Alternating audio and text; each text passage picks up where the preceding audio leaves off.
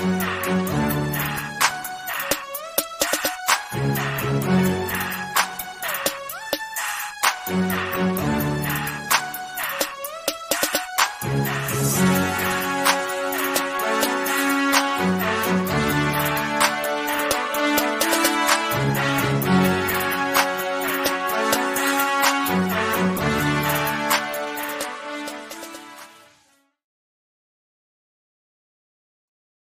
Hello there, everybody, and welcome back to Circling Seattle Sports on Converge Media. Of course, as always, I'm your host, Charles Hamaker, here with you.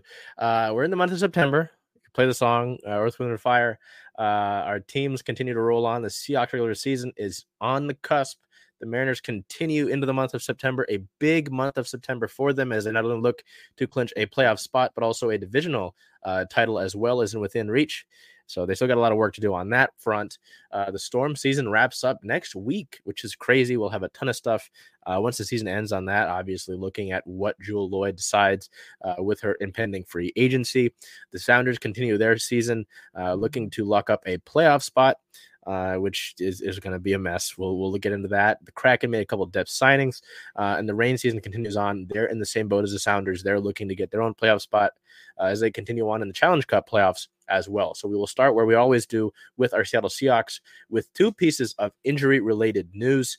Um, as we wrapped up the preseason and we've got the 53 man roster, which we'll get to in a second. But some injury notes. Pete Carroll said that safety Jamal Adams will not play in week one. Uh, he's not quite ready for that yet. He is in practice with the team, but he is not ready for week one. Uh, and cornerback Devon Witherspoon is also unlikely for week one. I didn't get too much clarity further on that, but two parts of the secondary that should be big for the Seahawks throughout this uh, 2023-2024 season. Jamal Adams and Devon Devon uh, the fifth overall pick in this year's draft, Von Witherspoon not going to play, uh, at least Witherspoon not likely. Um, in week one. We get into the 53 man roster. That was the big announcement of this past week. We talked about it uh, last episode about the cuts and who's going to make it. No real surprises here uh, with the Seahawks 53 man roster. Um, we've got the, tr- the practice squad um oh and some other roster moves after uh the roster was announced so we'll go through it uh position group by position group here. Obviously the two quarterbacks uh, that are currently on the roster the 53 man roster are Geno Smith and Drew Lock. No real surprises there. Again I know I want to reference that quote from Geno Smith earlier in the offseason uh when he talked about um how he kind of felt bad for Drew Lock because he feels that Drew Lock is a starting caliber quarterback, and instead he's sitting here on the bench in Seattle. Uh, but I, maybe that says something about Drew Lock wanting to continue to get better and work alongside Geno Smith and being involved with the Seahawks team. So at the running back position, uh, again, no real surprises necessarily here. Kenneth Walker III, Zach Charbonnet, DeeJay Dallas, and Kenny McIntosh. Now, I won't necessarily say that these are for certain the depth chart uh, for the Seahawks, obviously Geno Smith's going to start, uh, but especially when we get to running back, DeeJay Dallas could be as the two over Charbonnet potentially. Um, it, I mean, the current layout makes sense, um, but especially when we get to wide receiver here, DK Metcalf, Tyler Lockett, Jackson Smith-Njigba, Dareke Young, Cody Thompson, and Jake Bobo. Obviously, no surprise that Bobo made the roster. Um, who the the one is over DK and Tyler. I don't think either of those guys care. It's more about where they're going to line up as the X and the Y receivers. Um, so I don't take for word. This is just how the Seahawks had these things listed. Um, tight ends, again, no real surprises. Noah Fant, Will Dissly, Colby Parkinson, that group, one of the higher paid uh, in all of football. Um, offensive line group, I was happy to see Olo Olu Oluwatimi on the top of this group. Phil Haynes, Evan Brown, Damien Lewis, Anthony Bradford, Charles Cross, Abraham Lucas, Jake Curhan, and Stone Forsythe. No real surprises. Again, there's not going to be much of any surprise here with the 53 man roster for the Seahawks. There's a lot of guys. The Seahawks liked their group. Um, and even with guys who didn't make the initial 53 man, Seattle's entire practice squad before these roster moves that we get to here were made up entirely of players that they had on the preseason roster. So they really liked the group that they had and they wanted to keep that together. Uh, defensive line Dre'Mont Jones, Mike Morris, Myles Adams, Miles Edwards, Mario Edwards Jr. I apologize. That's not Miles Edwards. Um, Jarran Reed and Cameron Young. Uh, all of the Seahawks draft picks made the roster as well, which is interesting to note. That's not something that really happens that common. Um, linebacker group. This linebacker group's exciting. Devin Bush, Uchenna Nwosu, Nick Bellore, Darrell Taylor, Boye Mafe, Bobby Wagner. It's great to see him on that list. Uh, Jordyn Brooks, Derick Hall, Jon Rhattigan, and Tyreke Smith. Tyreke Smith, notably uh, one of those big players to watch against the Cowboys in the preseason earlier there. Uh, cornerback wise, Coby Bryant, Devon Witherspoon. Again, Witherspoon likely not playing in week one. Uh, Tre Brown, who made a name for himself in the preseason, really inserting himself into a pretty stacked safe, uh, not safety, uh, defensive back room that's gonna haven't when I talk about the um when I talk about the sort of logjam uh and depth chart, this is where it's going to get interesting as well. You got Brian Witherspoon Brown, Artie Burns was listed here, but I don't think he was on the 53 man because he was on the practice squad instead.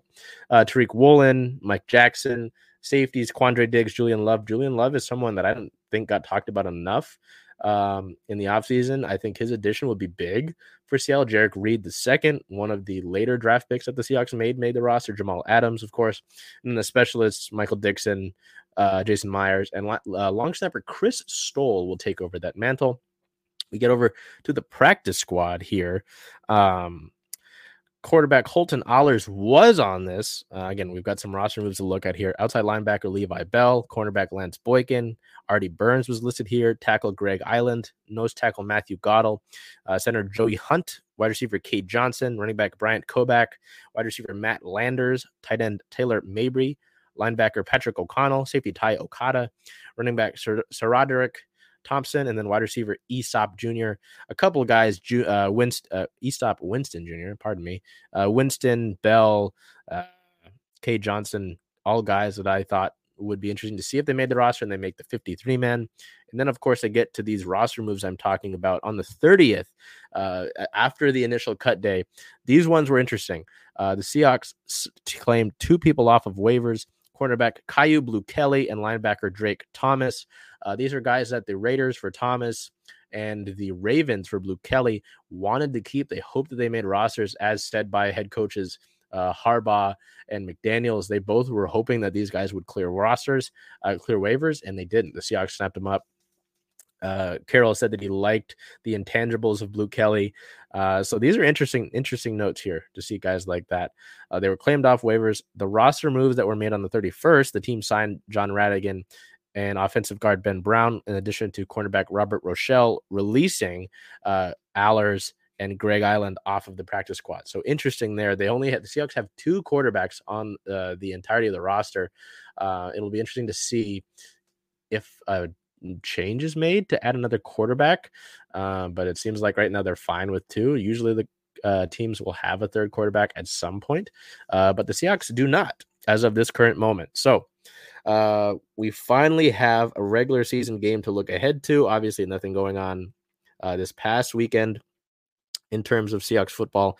Uh, but we do have a game to look forward to. Finally, the season will begin week one, September 10th, versus the LA Rams here at home at Lumen Field with a 1:25 p.m. Pacific time kickoff.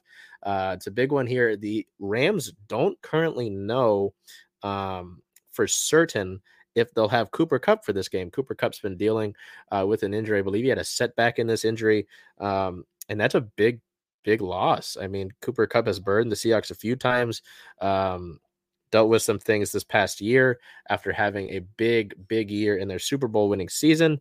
So it'll be really interesting to see if the Rams are able to have Kupp available for this game. Because again, this is big for that Rams offense, a Rams roster that uh, has had a lot of turnover the last two seasons.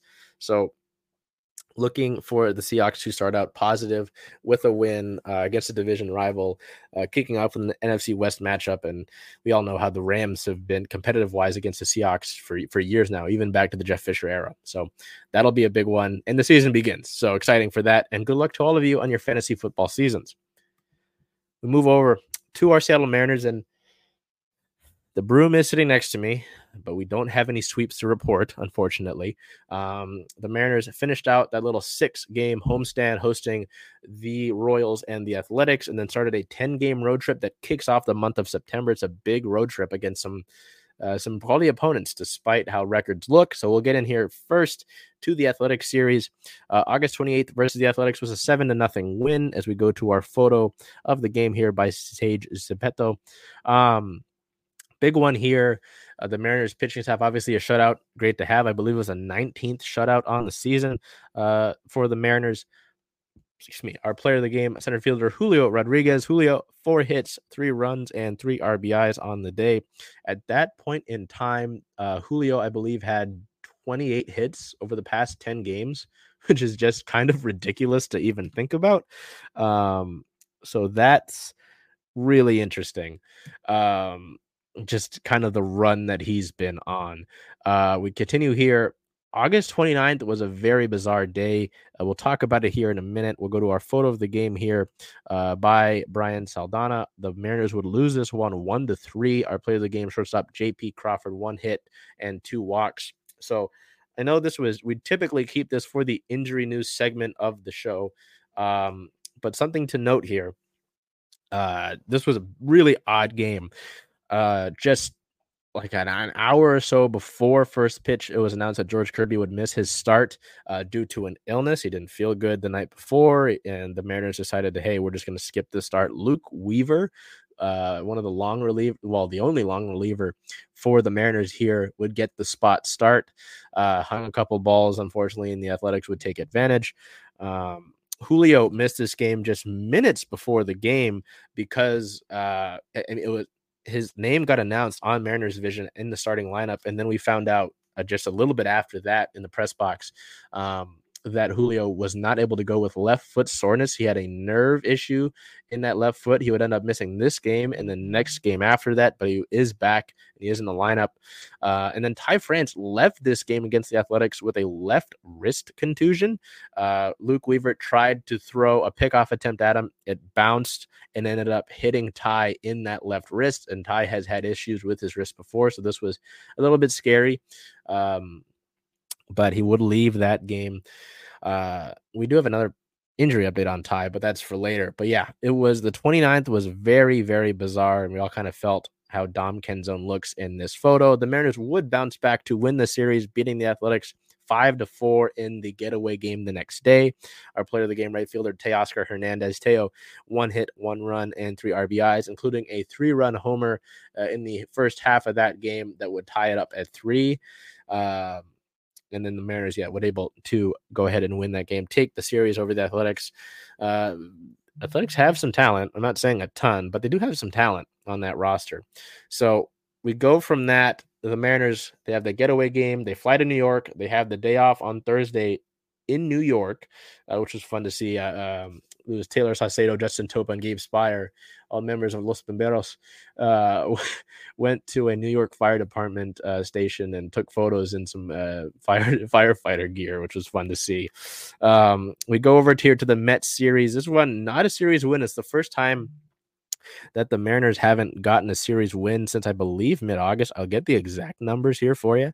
Um, just not I know I know I looked at this series and you say, hey, they should be able to win this series. The Mets have struggled for the large part of this season, um, but obviously, you know, each team is going to do their own thing. The Mets didn't make a couple call ups for some of their younger players, uh, some of their prospects, and they were up for the series in this one. September 1st at the Mets, a one to two loss.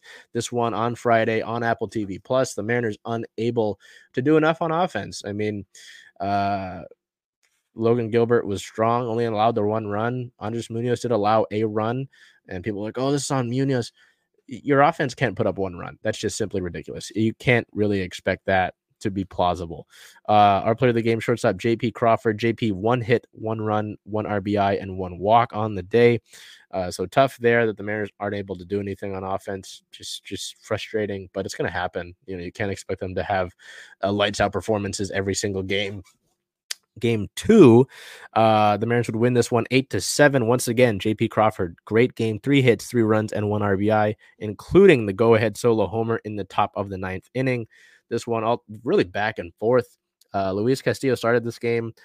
He he gave up, I believe, three homers on the day. Tough one for Luis because otherwise, outside of the two innings that he struggled, he was pretty solid, giving the Mariners six innings, uh, but just just kind of hung some balls that the the Mets were able to hit hard, um, and that was tough. It's tough to see that from your ace, but you know we move on.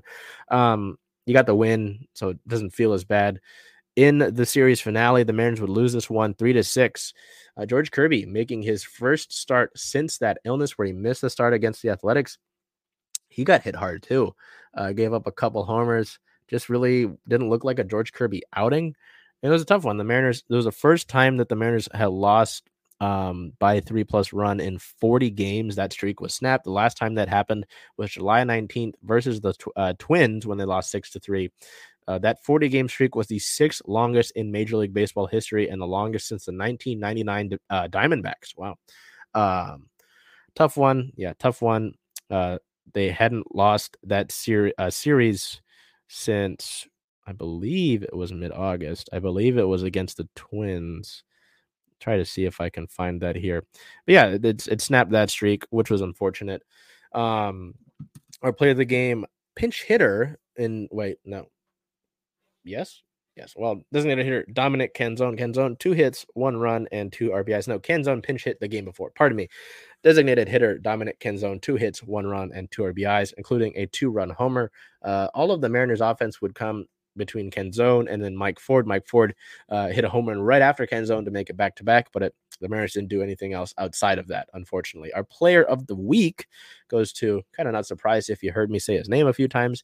Uh, shortstop JP Crawford. JP, over the last seven days, six hits, four runs, four RBIs, four walks, one stolen base, a 333 batting average, a 478 on base percentage, uh, a 722 slugging percentage which is big for JP. Wow. And a 1.200 OPS. JP continues to be incredibly valuable for this Mariners team. And as it's been said, uh, we've said it in our, our, our recaps and our coverage, and it's been said uh, on social media.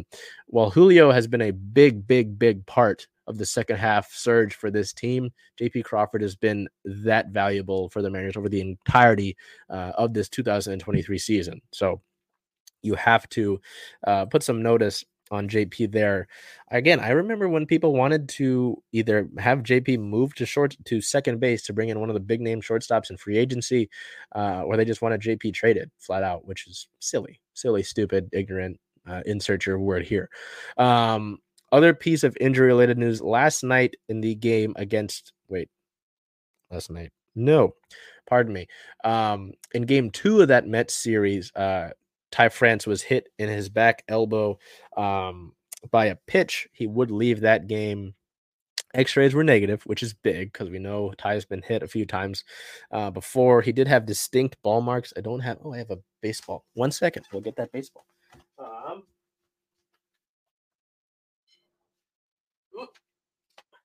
I do have baseball.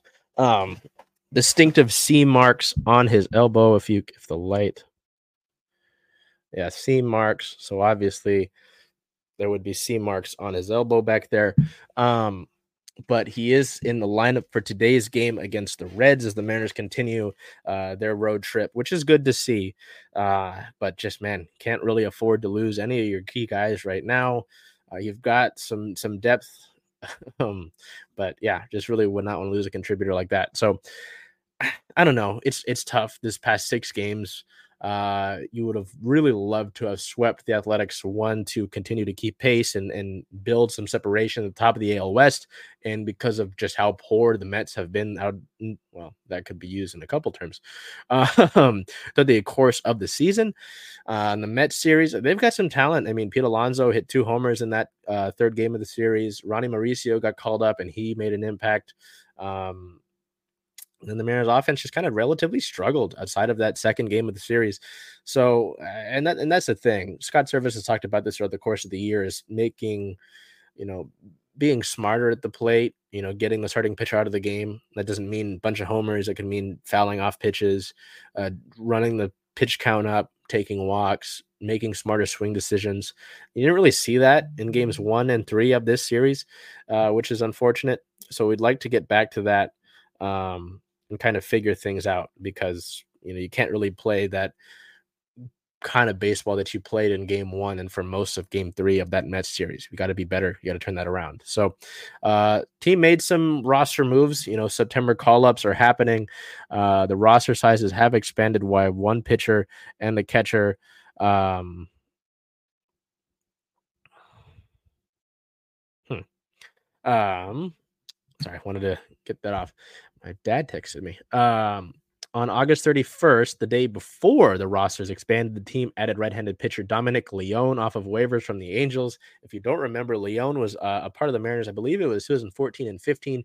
Didn't work out. Um, he was with the Angels most recently. The Mariners acquired him off of waivers as a corresponding move to make room on the 40 man. The team designated Devin Sweet for assignment.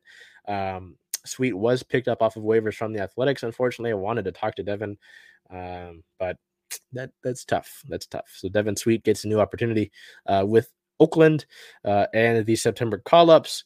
It was originally going to be Adam Aller. Oller was in the clubhouse with the Mariners uh, on their getaway in the post game from their their win on Wednesday against the Athletics. It was going to be on the plane with them, but then they acquired Leone off of waivers.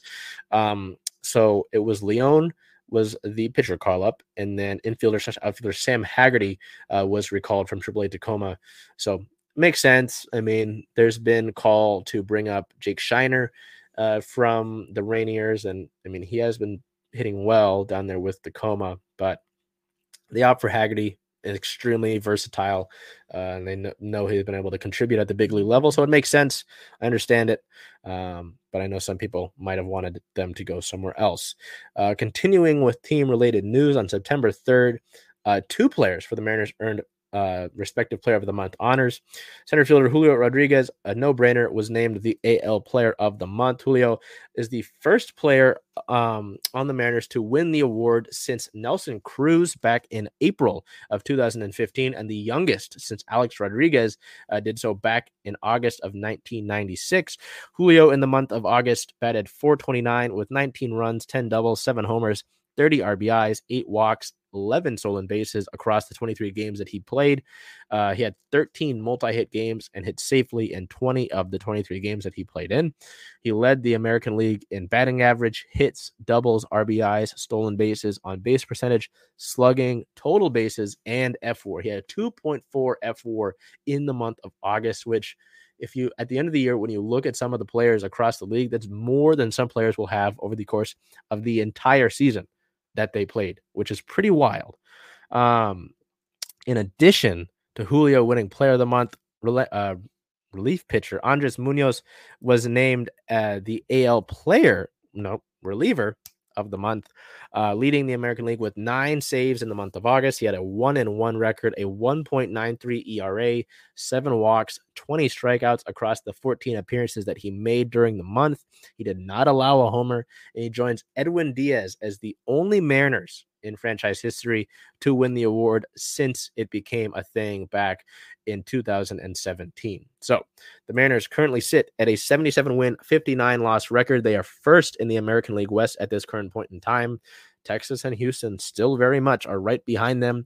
Uh, they start a three game series in Cincinnati against a young and talented Reds team, actually, just a little bit before uh, I rec- well, before this episode goes live. Yes. So by the time this episode goes live, that game is most likely done. Excuse me. Um, starting the series, yes, September 4th at the Cincinnati Reds 1:10 p.m. start, and then both the fifth and the sixth at the Reds are 3:40 p.m. starts as the Mariners take on a young, talented team. There's a lot of young talent, including some former Mariners, former players within the organization. Uh, Jake Fraley is leading off uh, for the Reds today, and Noelvi Marte, uh, who previously made his big league debut just, I believe it was a few weeks ago with the Reds, uh, is starting at third base for Cincinnati. After that Red series, the Mariners will finish out their 10 game road trip on the road against one of the best teams in the American League when they take on the Tampa Bay Rays down in Florida. Uh, both the seventh and the eighth uh, to start out this series against Tampa Bay are at 3:40 p.m. 3:40 p.m uh, first pitch times. September 9th at the Rays is a 105 p.m. first pitch, and then September 10th at the Rays is a 10 10 a.m. start. Uh, that's going to be a tough series. I mean, this one, the Cincinnati one, obviously that Mets one was tougher than maybe some thought would be. Um, and then, yeah, this Rays series, this Rays series is not going to be an easy one whatsoever. Uh, obviously, if you remember uh, the way that the Mariners began their series against the Rays at home uh, earlier in the year, well, it was not good. The Mariners got blown out. So I'm uh, going to work on that. We head over here to our Storm, who man, it's crazy that the storm season will end this upcoming week. Uh, we'll have exit interviews the day after uh, the final game of the season. So, whew, yeah, that's going to be. I can't believe that. Wow. Um. Annie, who's it? Uh.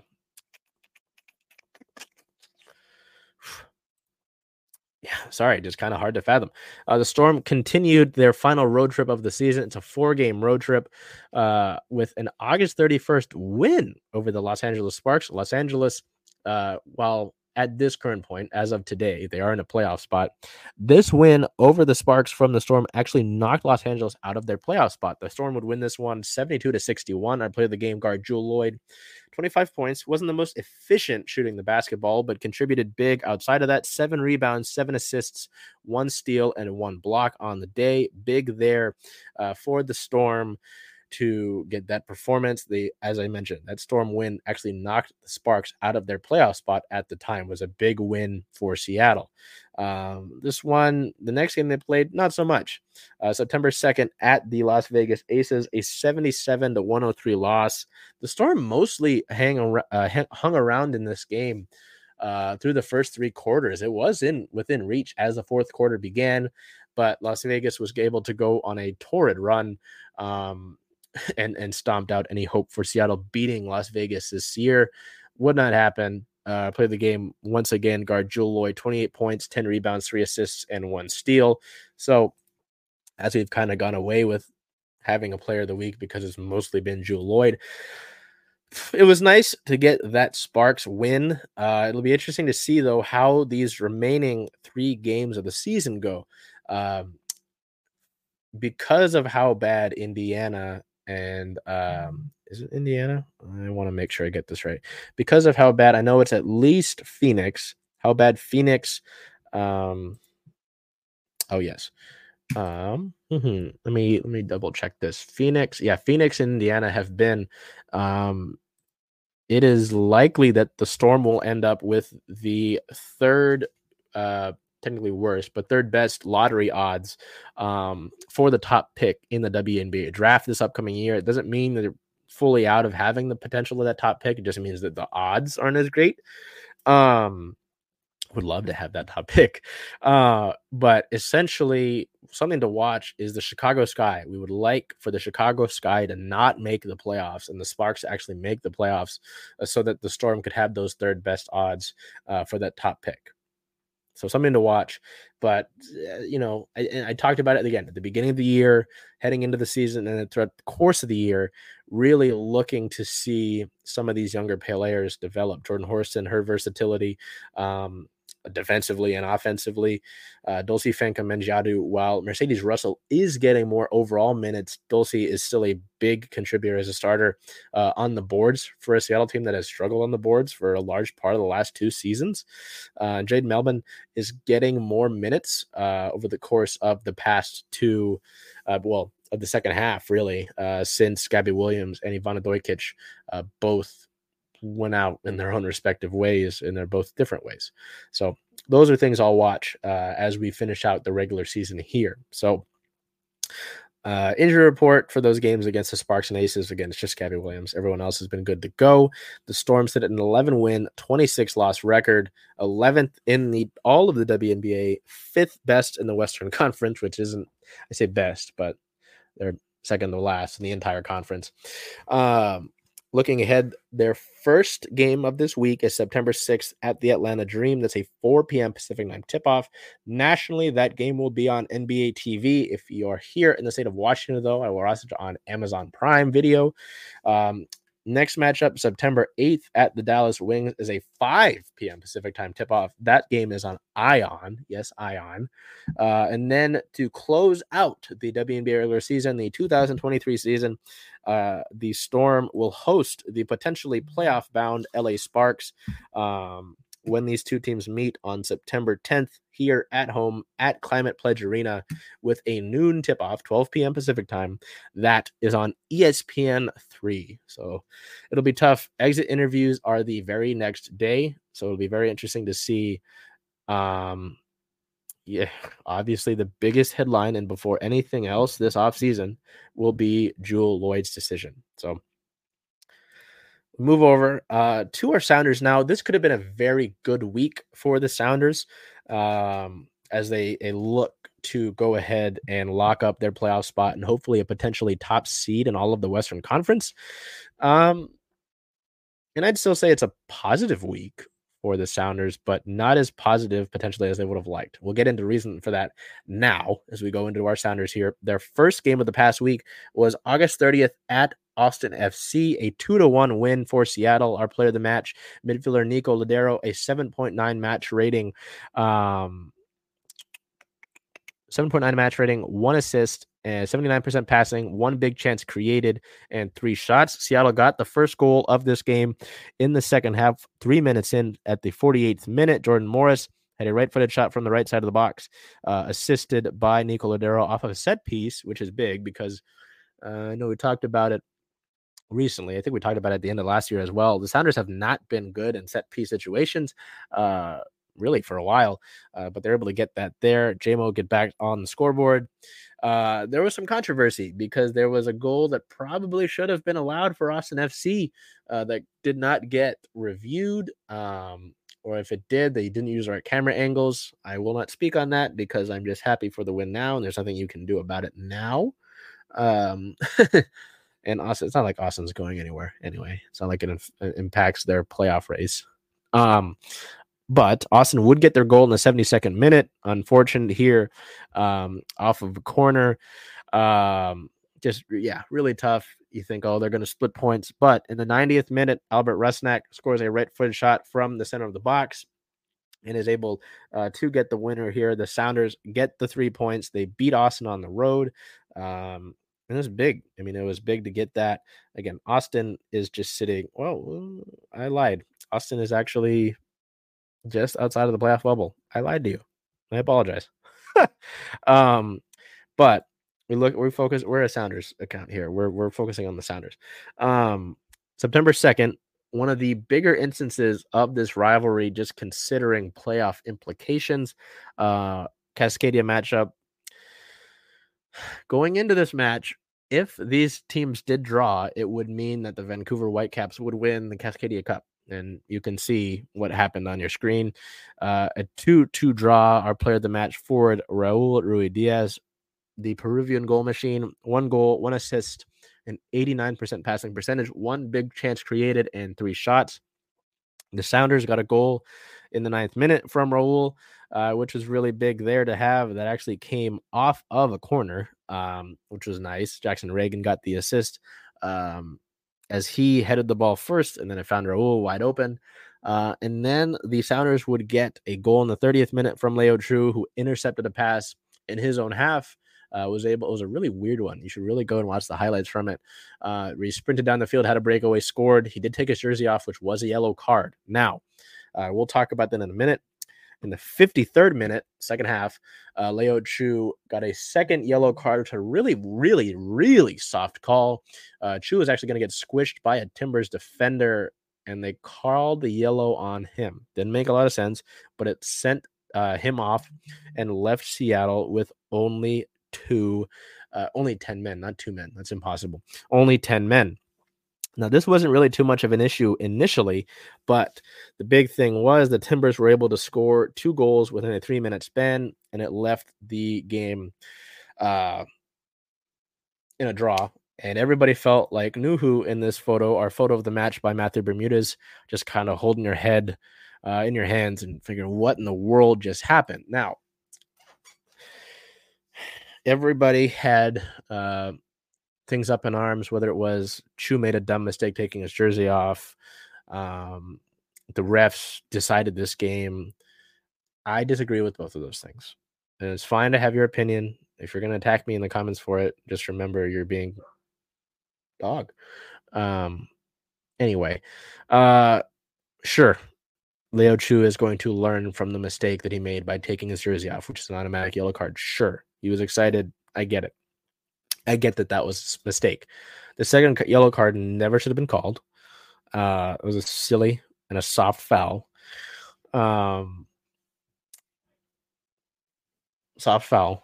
Um, but to say that the entirety of this result was on Leo Chu is silly. Is silly, and you shouldn't just be looking for someone to blame. Horrible thinking. And to also blame the refs entirely for this decision is silly. Because if you go and look at the mat the the match and the goals from Portland, they were both left entirely wide open, the players for Portland. Uh, on the first one, back post, uh, Nouhou was the closest player running out to get him. He was more central focused in the box, which shouldn't have happened. But Portland player wide open, easy. Second goal, Evander had, was coming down the field as Portland was getting a counter, left wide open, way too much space. It was a great goal, that second one that they scored, uh, top right, strong shot and everything, but it was given way too much space, you know. So blame Seattle's defensive lapses. It's a team game. You cannot blame solely Leo Chu for this. That's silly. That's irrational thinking. It's not complete thinking. It is a team game. And you can't blame Leo Chu for leaving those players entirely wide open. So, uh, in injury related news, midfielder Cristian Roldan had extensive tests done in Detroit as he continues to try to get back from a concussion, including sleep tests. Uh, unclear whether he'll be back. Schmetzer is hopeful that he can come back uh, this season, but that's not anything sort of clear. In other news, team related notes, on September 1st, goalkeeper Andrew Thomas was loaned uh, to New Mexico United of the USL Championship League. Uh, Thomas had largely been the Sounders' third goalkeeper, so it makes sense that they want to get him uh, some away time, some playing time, some minutes, uh, since it's largely the two steps that are going to get the one and the two spot for the Sounders and Stefan Frei and Stefan Cleveland. So the Sounders sit in an 11 win, nine loss, eight draw record at 41 points currently in the Western Conference because Inter Miami did beat LAFC. Uh, the Sounders sit at second in the Western Conference right now, behind St. Louis City. St. Louis City has 47 points as the top. The Sounders have 41 as the second team. LAFC has 40, and so does Real Salt Lake. Now, the interesting thing, the big thing that everyone's talking about with this Western Conference is that the Sounders have played the most matches in the Western Conference at 28. Uh, St. Louis has only played 27. LAFC has played 26. And Real Salt Lake has played 27. So, well, and Houston can jump over them with three points, as they said at 39. Um, so, and they've only played 27. So the matches in hand are big. You want to, that's why it was so important for the Sounders to get more points and uh, not drop points, whether it be a draw or a win uh, because now it's it's not really up to you solely what happens the rest of the way in the Western Conference. You don't control your full destiny. You can certainly improve it by winning more, which you didn't do against Portland here. Um, but you're going to need some help if you want one of those higher seats. You're going to ideally need some help. So anyway. Uh, and in the league, they at eighth. Supporter Shield is fully out of the question here. Um, we move over here to Kraken related news, which isn't something we've had in quite some time. Um, just kind of some depth signings here. The team signed Devin Shore on a one year, two way contract at seven, seven, uh, 700, 775,000 uh, AAV. Shore, a 29 year old, had nine points, one goal, and eight assists across 47 games for the Oilers during the 2022 23 season. He finished the season with a 50.9% faceoff win percentage, going 89 for 175 at the dot. It marked the second best win percentage uh, of his career and ranked sixth on Edmonton's roster. According to Natural Stat Trick, Shore owned the second best on ice goals for percentage at 65% on the Oilers roster in 2022 23. with Edmonton outscoring their opponents 13 to 7 during five on five play when he was on the ice. Uh, the forward also appeared in five regular season games for the Bakersfield Condors of the AHL during this past season, totaling five points, two goals, and three assists across those games. So, Shore joins an already log jammed offensive attack for the Kraken here. It'll be interesting to see how that shakes out for Seattle. Uh, who's going to end up going down to the uh, the Coachella Valley Firebirds of the AHL? In addition to Shore, though, the team made another signing. The team signed defenseman Mitch Reinke, Reinke on a one-year, two-way contract at 775 uh, AAV, 775,000 AAV. Reinke, uh, 27 years old, totaled 27 points on one goal and 26 assists in 52 regular season games for the Wilkes-Barre Scranton Penguins uh, of the AHL affiliate of the Pittsburgh Penguins. His 27 points were tied for the second most of his AHL career and set a career high in points per game at 0.52. He finished this 2022 23 season leading Wilkes-Barre Scranton uh, defensemen in scoring and ranked third amongst Penguin skaters in assists, despite missing those final 12 games of the regular season uh, with an injury of the season with an injury. Uh, again, these are more than likely just depth signings, uh, guys who will since they're two-way contracts, especially go down to Coachella Valley to help fill out that AHL roster for the Firebirds. Uh, but you never know. I mean, training camp hasn't been played yet, hasn't you know roster hasn't been decided, uh, and it's good depth. I mean, obviously the the Kraken had to bring up guys from the AHL throughout the course of the season because of injuries and such. You'd like to not have to account for injuries, but that's just not how life works. Um, you got saw different guys get called up, um, so it'll be interesting to see uh, if these guys push anybody, uh, competition breeds excellence. Um, but yeah, largely two depth signings for the Kraken here. And again, depth is always important. Depth is big to have across the NHL in any sort of facet, across any sports league. So we go over here uh, to our OL Reign, who got back into regular season action and hosted their fan appreciation match and their welcome back match as they really sort of uh, put a big emphasis on welcoming back their players from the World Cup September 3rd versus the Orlando Pride, a one to nothing win. This one was really wild. Um, as Orlando suffered a red card to their goalkeeper, uh, Anna Moorhouse, and I believe it was the third minute. I'll get this correct here.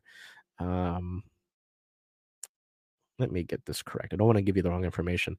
Uh, so Moorhouse, yeah, red card in the third minute. Uh, Bethany Balcer hitting down the field. Uh, Moorhouse was the last line of defense. Uh, got a red card.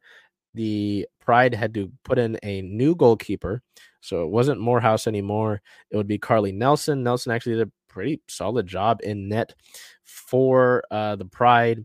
And in the 10th minute, Bethany Balcer had to come out of this match. Unfortunately, she took kind of a bump when Moorhouse took her out uh, and just couldn't keep going. She did limp to the locker room. Head coach Laura Harvey was not sure um, about her status and what that looks like.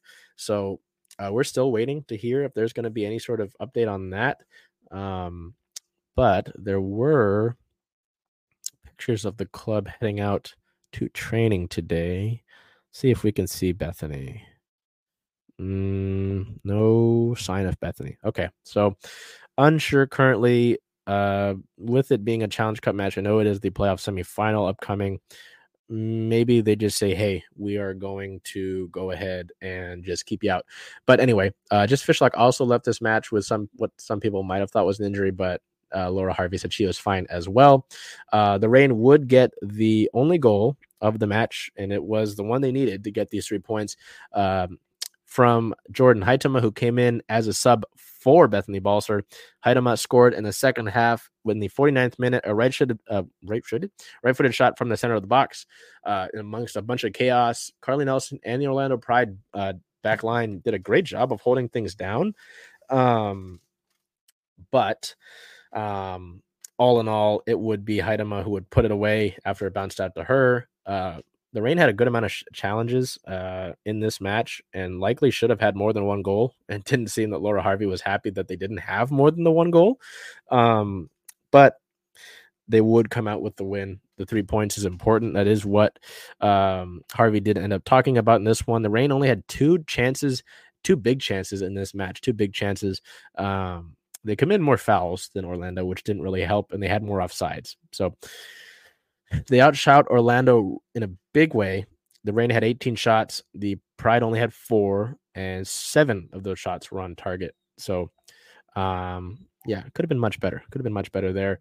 Tough to see that, but they got the win again, which is what was important. We go to our two photos of the match here. First one by Live Lions. As you can see here, Jordan Jordyn out running to celebrate that goal. Jess Fishlock pointing, Rose Lavelle running, Megan Rapinoe celebrating. Um, Orlando defender Kylie Strom kind of like, what in the world just happened? Um, and then our second photo of the game here by photographer Rio Giancarlo, uh, Huitema celebrating with defenders Phoebe McClernand and Lu Barnes, um, that goal that she scored. So, uh, the injury report was clean versus Orlando, which is good to see. We've talked about it the last few years with the Reign the sort of struggles to score more. They generate a lot of chances, they don't necessarily bury them all. Um, and it's something you'd like to get figured out, especially as uh, the Reign look to secure a playoff spot. And like I talk about with the the the Sounders and figuring things out, the table in the NWSL isn't really clear either. So the San Diego Waves sit at the top right now with 30 points. The Portland Thorns have, are in second with 29 points. Uh, North Carolina, the Courage are at 28 in third. The Reign sit at fourth with 27 points. They're just above Gotham, who have also 27. And then the last playoff spot, the sixth overall seed, uh, is the Washington Spirit who have 26. So your entirety of the playoffs is separated by four points. Four points, which is is yeah. Um, there are a couple play uh, teams that are looking in. Angel City and Racing Louisville both are looking in with 24 points of their own. Uh, so things mm, and everybody is at 18 matches played. So you don't have to worry about like what the Sounders do, uh, games in hand. So it's not going to be easy. It's not going to be easy uh, for the Reign to close this thing out. You're going to need th- to get the three points, uh, and they did so today. So the Reign have after their next match, which is a Challenge Cup match, and they could have another one potentially, depending on if they win that one. But they've got four matches left in the regular season. Three of them are against teams that are currently in playoff spots. They've got Portland on the 16th in Portland. They've got North Carolina on the 1st of October. And then they've got the Spirit uh, on, the 6th of October. Those two matches, the first and the sixth, against North Carolina, North, North Carolina, and Washington are both at home, which should ideally help you, but we'll see. And then the final match of the regular season is on the road against Chicago, and Chicago is out of the playoff spot, out of the playoff chase. They're second worst in the league, uh, points wise. So it's in your hands. It is arguably in your hands to see where you're going to uh, to land in terms of seating. Um, you're largely healthy. We're going to wait to hear about Bethany Balcer, hoping that is okay. Uh, that she, doesn't have a serious injury. Um, but it's largely in your hands, unlike with the Sounders. So ideally, you will figure things out. But easier said than done. You got the three points this week.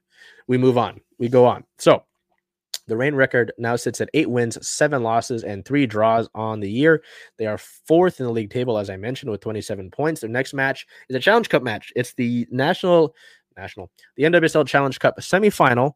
It will be played on CBS Sports September 6th here at Lumen Field versus Racing Louisville at 7 p.m. Pacific time. Head coach Laura Harvey said that of the players who played 90 minutes in the win over Orlando, do not expect them to play 90 minutes against uh, Racing Louisville, which makes a ton of sense. You don't want to gas these players out. Uh, and you've got depth. Laura Harvey has talked all year about the depth that this club has.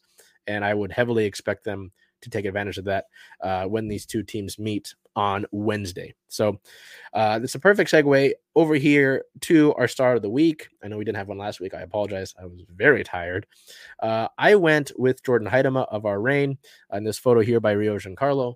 Um, you know, to step in and uh, be a sub much earlier than she likely anticipated uh, in the 10th minute. Uh, to have Jordyn Huitema come in and be able to contribute and score the lone goal. Obviously, if you are go to if you go back and look at the highlights of this match and see the goal that she scored, it's kind of like, hey, you kind of had to bury that.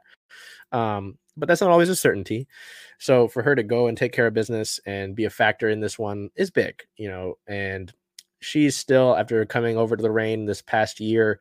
Uh, Harvey talked about consistency. Um, Huitema's still looking, you know, to be consistent up top and be that scoring threat. Uh, but you could argue a lot of the tech is still trying to find that sort of steady ground and be able to bury goals at a consistent rate. But for the the goal that she had and the implication that it had in the win to get those three points as a Reign chase one of their top spots, Jordyn Huitema is my pick.